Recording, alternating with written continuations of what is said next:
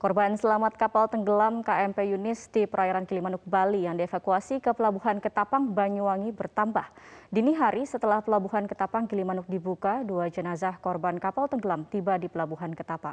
Informasi selengkapnya kita bergabung dengan kontributor Metro TV Banyuwangi, Andi Himawan. Selamat pagi, Andi. Andi, bagaimana jalannya evakuasi di perairan Ketapang Gilimanuk pagi ini? Ya, terima kasih. Uh, proses evakuasi dan pencarian kapal motor penumpang Yunis yang tenggelam di perairan Gilimanuk masih terus berlangsung yang mulai uh, tadi pagi jam 8 oleh tim gabungan SAR uh, dari uh, Basarnas dari Banyuwangi dan dari uh, Bali. Serta uh, ada TNI Angkatan Laut, Polairut, BWBD serta uh, uh, Pelabuhan Tanjung Sementara dapat kami laporan uh, hing, um, seja, uh, dini hari tadi sekitar pukul jam 2 setelah uh, pelabuhan Ketapang Gilimanuk dibuka uh, sebagai jalur penyeberangan uh, Jawa Bali uh, ada dua jenazah yang tiba di pelabuhan Ketapang. Uh, jenazah uh, berupa berjenis kelamin perempuan dan laki-laki. Uh, dan dapat informasi sore tadi, uh, eh, uh, dapat informasi uh, pagi tadi uh, ada satu lagi jenazah yang tiba di Pelabuhan Ketapang dari Pelabuhan Gilimanuk. Uh, berdasarkan data dari pos kesehatan Pelabuhan Ketapang, total penumpang yang selamat uh, bertambah yang uh, yang tadi malam berjumlah 36 sekarang berjumlah jadi 39 dengan uh, perincian 7 uh, 7 yang dirujuk ke rumah sakit uh, karena 4 patah tulang dan 3 sesak nafas serta 3 uh, jenazah tiba di Pelabuhan Ketapang. Baik, Andi, total sudah ada berapa korban yang dievakuasi ke Pelabuhan Ketapang saat ini? Untuk jumlah total korban yang selamat yang dievakuasi di Pelabuhan Ketapang uh, untuk uh, sekitar jam 3 pagi tambah uh, menjadi 39 uh, dengan perincian yaitu tadi uh, 3 7 uh, yang dirujuk ke rumah sakit uh, karena patah tulang, 4 patah tulang dan 3 sesak nafas. Sementara uh, ada 3, 3 uh, jenazah korban uh, kapal tenggelam KMP Yunis yang tiba di Pelabuhan Ketapang dari Pelabuhan Gilimanuk. Para pelaku usaha menilai rencana penerapan PPKM darurat tidak akan efektif untuk mengendalikan COVID-19 kalau pelaksanaannya di lapangan tidak diawasi dengan baik. Karena itu pelaku usaha meminta pemerintah untuk menjamin efektivitas pelaksanaannya sebelum kebijakan itu diterapkan.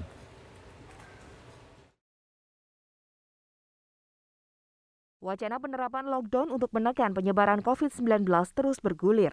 Ketua Himpunan Pengusaha Pribumi DKI Jakarta, Sarman Simanjorang menilai saat ini pelaku usaha sudah dalam kondisi pasrah karena kebijakan pembatasan aktivitas masyarakat ini dinilai akan memperburuk kondisi usaha.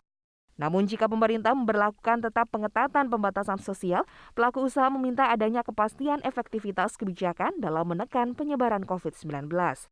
Hal ini menurut Sarman dapat mengembalikan optimisme pelaku usaha karena akan membuat kondisi kesehatan dan ekonomi segera membaik. Negara-negara yang apa yang uh, sudah berhasil bisa mengatasi itu termasuk juga Cina itu adalah karena mereka berhasil mengejar uh, vaksinasinya itu mencapai herd immunity gitu loh.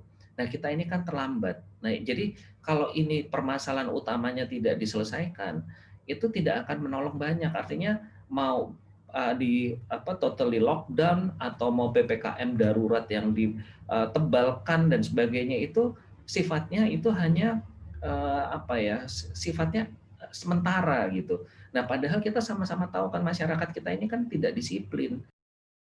Ketua Umum Asosiasi Pengusaha Indonesia atau APindo Haryadi Sukamdani menilai kebijakan lockdown tidak akan banyak membantu kondisi pandemi di Indonesia jika implementasi vaksinasi tidak maksimal. Berkaca dari pengalaman di berbagai negara yang berhasil mengendalikan COVID-19 seperti Amerika Serikat, Tiongkok, dan sejumlah negara di Eropa, vaksinasi adalah kunci utama keberhasilan pengendalian pandemi. Menurut Haryadi, kebijakan lockdown maupun pemberlakuan pembatasan kegiatan masyarakat atau PPKM darurat hanya solusi sementara. Dan konsekuensi dari kebijakan tersebut adalah penurunan ekonomi di Indonesia. Tentu bagi pemerintah ini adalah suatu keputusan yang sangat-sangat dilematis sekali, eh, keputusan yang memang sangat berat sekali, tapi harus diputuskan, harus diambil sikap ini. Dan kami pengusaha pada posisi ya tidak bisa menolak, harus menerima. Hanya mungkin harapan kami supaya bagaimana kita mampu menekan dampak ekonomi yang lebih berat lagi bagi kalangan pengusaha. Kebijakan pembatasan aktivitas masyarakat berdampak pada berkurangnya permintaan terhadap barang dan jasa. Meskipun telah banyak bantuan ekonomi dari sisi perpajakan maupun perbankan, namun keberlangsungan usaha ditentukan oleh tingkat permintaan dan daya beli masyarakat. PPKM Mikro Darurat rencananya akan diterapkan mulai tanggal 2 hingga 20 Juli. Skema penerapannya dibagi dalam dua level berdasarkan rata-rata kasus harian dan bed occupancy rate dengan pembatasan kegiatan yang lebih ketat daripada PPKM Mikro. Dalam dokumen rapat koordinasi terbatas, evaluasi dan perkembangan pelaksanaan penerapan pembatasan kegiatan masyarakat PPKM Mikro Komite Penanganan COVID dan Pemulihan Ekonomi KPCPEN 29 Juni 2021 menyebutkan langkah pengetatan PPKM Mikro Darurat akan mulai diberlakukan pada 2 Juli hingga 20 Juli 2021. Langkah serius ini dilakukan untuk menahan laju penyebaran virus COVID-19 yang dalam beberapa waktu terakhir melonjak sangat tajam. Pemerintah di bawah KPCPEN membagi tahapan PPKM Mikro, yaitu PPKM Mikro Darurat dengan atau level 1, di mana rata-rata kasus harian 20 ribu per hari dan bed occupancy rate atau BOR di atas 70 persen. Kedua, PPKM Mikro Ketat dengan kasus antara 10 ribu sampai 20 ribu per hari dengan BOR 50 sampai 70 persen. Kegiatan perkantoran di zona merah dan oranye nantinya wajib 75 persen bekerja di rumah dan 25 persen bekerja di kantor.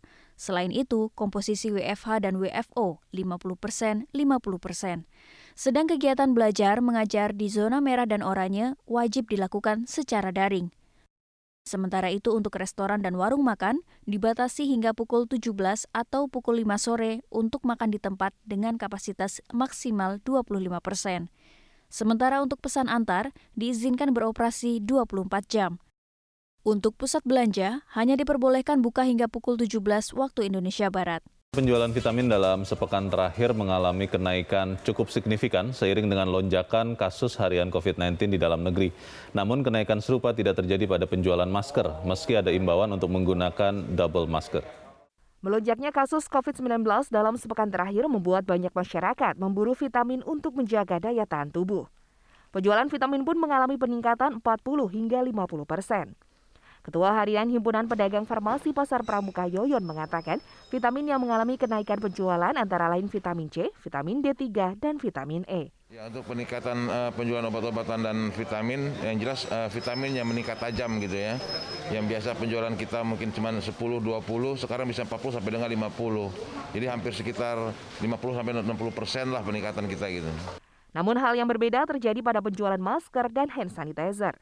Meski ada anjuran menggunakan masker double, penjualan pada masker tidak meningkat seperti vitamin. Yang paling banyak itu daya, tub, uh, daya tahan tubuh uh, vitamin C. Nomor duanya vitamin D, nomor tiganya vitamin E. Sejumlah konsumen mengaku pembelian vitamin dan sejumlah alat kesehatan dilakukan untuk meningkatkan daya tahan tubuh setelah semakin banyak masyarakat yang terpapar COVID-19. Kami ke sini kebetulan teman-teman uh, uh, hampir 12 orang yang terpapar baru positif anti antigen antigen nah kami uh, isolasi mandiri nah kami ke sini membeli obat-obatan yang kira-kira bisa membantu untuk menetralisir. Nanti barang seminggu baru kita PCR lagi gitu. Nah di antaranya ada, ada obat-obatan flu, pilek, vitamin-vitamin, masker-masker yang bagus gitu ya, terus tensi alat tensi, alat-alat kesehatan, termasuk juga uh, eksometer juga, termometer kita beli di sini. Obat-obatan, vitamin, ya obat-obat yang dipakai sehari-hari sih ya. Mm -hmm. Kalau uh, di sini lebih banyak ya Bu, nyarinya emang obatnya untuk apa sih atau vitaminnya untuk apa? Uh, untuk meningkatkan daya tahan tubuh sih ya kayak vitamin C, vitamin D, vitamin E itu. Kasus harian COVID-19 di Indonesia saat ini mengalami lonjakan yang cukup signifikan dengan peningkatan harian lebih dari 20 ribu kasus. Melonjaknya kasus positif COVID-19 membuat tingkat keterisian kamar rumah sakit penuh. Sejumlah daerah mengalih fungsikan hotel sebagai lokasi perawatan pasien COVID-19 tanpa gejala. Sejumlah daerah menyiapkan hotel sebagai lokasi isolasi pasien COVID-19 tanpa gejala seiring makin penuhnya keterisian kamar rumah sakit akibat melonjaknya kasus positif COVID-19. Di Bandung, Jawa Barat, disiapkan sejumlah hotel untuk menampung pasien COVID-19 dengan gejala ringan. Saat mengecek persiapan salah satu hotel, Gubernur Jawa Barat Ridwan Kamil mengatakan, pasien yang dirawat di hotel merupakan pindahan dari rumah sakit, sehingga keterisian rumah sakit bisa berkurang. Ridwan Kamil berharap hotel ini dapat menjadi rujukan bagi 59 rumah sakit di Bandung Raya karena memiliki daya tampung sebanyak 500 kamar ruang-ruang pemulihan COVID namanya. Jadi untuk mengurangi uh, keterisian rumah sakit, kita memindahkan pasien-pasien yang statusnya hijau ya di zona hijau kan di rumah sakit itu ada yang merah paling parah, kuning dan hijau. Nah hijau ini bisa dipindahkan ke hotel-hotel yang kita kelola seperti Asrilia di Bandung ini sehingga zona hijau atau kriteria hijau di rumah sakit yang terpindahkan pemulihannya di tempat yang nyaman ini eh, tempat tidurnya bisa diisi oleh pasien-pasien di rumah sakit yang kuning atau merah. Nah ini akan diberlakukan di seluruh Jawa Barat dalam minggu-minggu ini. Ada di Bekasi nanti insya Allah di Karawang, Purwakarta yang sudah melaporkan kebutuhan eh, apa gedung pemulihan COVID seperti ini. Sementara di Yogyakarta, pengurus PHRI DIY menyiapkan sebanyak 230 kamar hotel di Yogyakarta yang dapat digunakan sebagai tempat isolasi pasien COVID-19 tanpa gejala.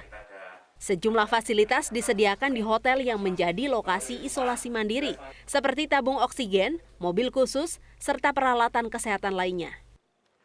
Petugas kesehatan juga senantiasa berjaga untuk memantau kondisi kesehatan pasien tanpa gejala. Ini juga uh, mencerminkan bahwasannya BPD BRI Daerah Semaju Jakarta sangat konsen dengan apa yang dinamakan uh, kesehatan. Kita berharap kesehatan dan ekonomi bisa berjalan beriringan. Syaratnya adalah yang OTG, membawa surat keterangan dokter bahwa dia OTG.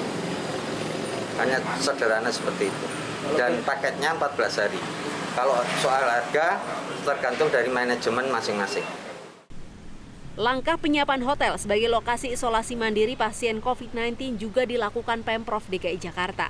Sebuah hotel di kawasan Jakarta Pusat dialihfungsikan untuk menampung pasien COVID-19 tanpa gejala. Kepala Suku Dinas Kesehatan Jakarta Pusat, Erizon Safari mengungkapkan daya tampung hotel terdiri dari 77 kamar dan diawasi dengan petugas kesehatan. Untuk menjalani isolasi pasien positif COVID-19 cukup membawa surat keterangan dari puskesmas bagi masyarakat yang dengan kriteria tersebut terkonfirmasi COVID tanpa gejala dan tanpa komorbid membawa pengantar dari puskesmas kecamatan dan didaftarkan by sistem oleh suku dinas kesehatan bisa lakukan isolasi terkendali di Cik Mansion ini. Lama perawatan adalah 10 hari terhitung sejak tanggal swab PCR terkonfirmasinya. Dengan digunakannya hotel sebagai lokasi perawatan diharapkan dapat mengurangi tingkat keterisian kamar rumah sakit yang saat ini kondisinya sudah dipenuhi pasien COVID-19. Sebanyak 150 personel gabungan diterjunkan untuk mencari 11 orang penumpang KMP Yunis. Keluarga korban pun masih berdatangan untuk melaporkan keluarga yang belum ditemukan.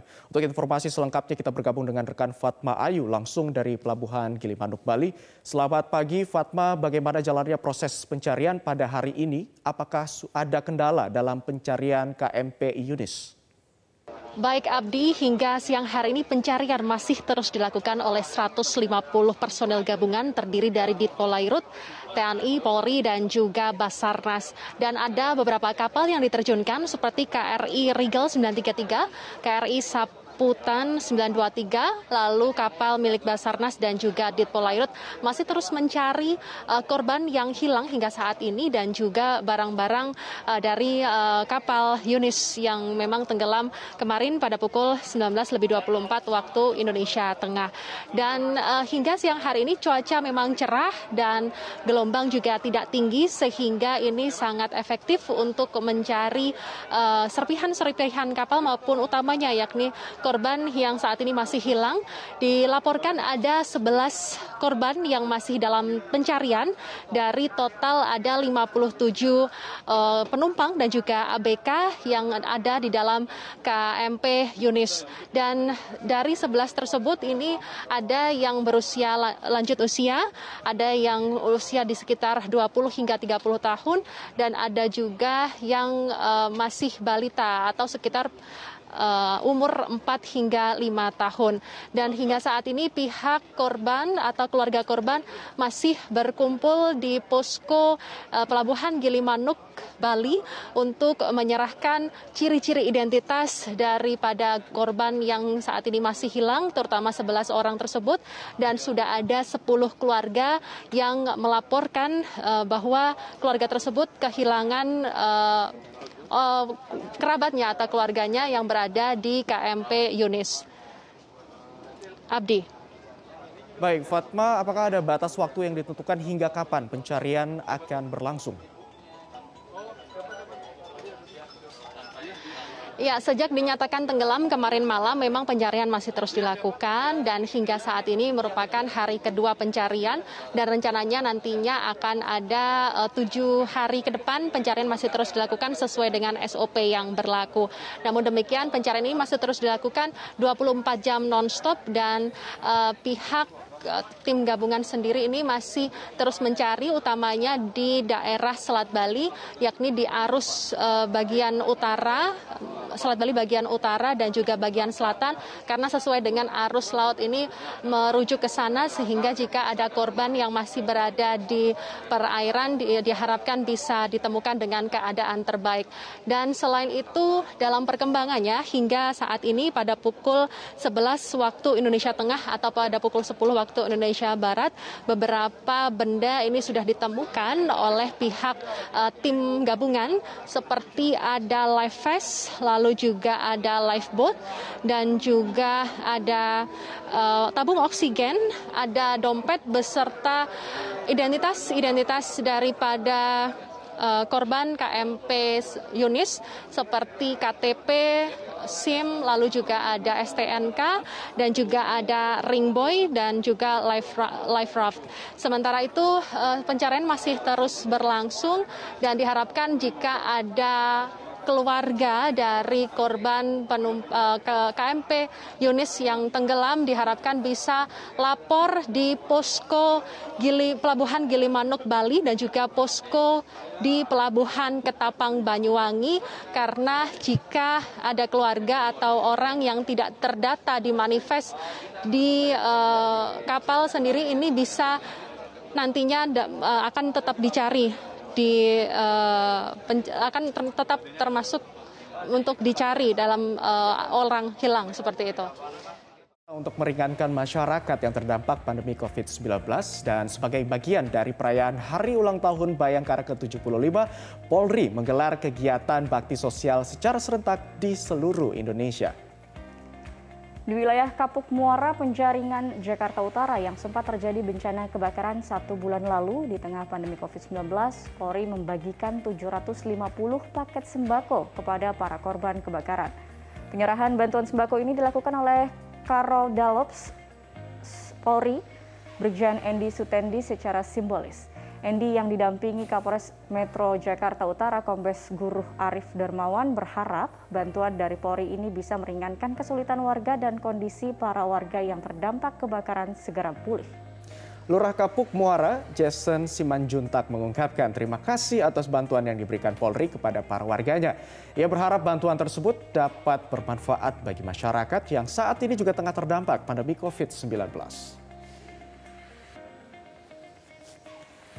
Yang mana warga yang menjadi korban bisa kembali merehabilitasi secara psikologis, mentalnya, dan lain sebagainya, termasuk kehidupan sosial masyarakat lainnya. Kita harapkan dan kita doakan mudah-mudahan kondisi ini cepat pulih dan mereka bisa bekerja kembali dengan baik untuk menghidupi keluarganya.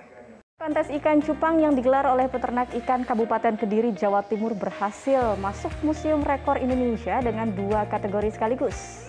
Kontes ikan cupang tingkat internasional digelar di Convention Hall Simpang 5 Gubul, Kabupaten Kediri. Kontes ini tidak hanya diikuti peserta dari kota-kota besar di Indonesia, namun juga diikuti peserta dari Thailand, Filipina, dan juga Singapura. Dalam kontes ini, hampir 3.000 ikan cupang ikut berpartisipasi. Ada 58 kelas yang dilombakan pemirsa kontes ikan cupang yang digagas oleh para peternak ini memecahkan dua kategori rekor Museum Indonesia yakni jumlah peserta terbanyak dengan 2.457 ekor ikan dan rekor dengan hadiah terbanyak dengan total 196 juta rupiah.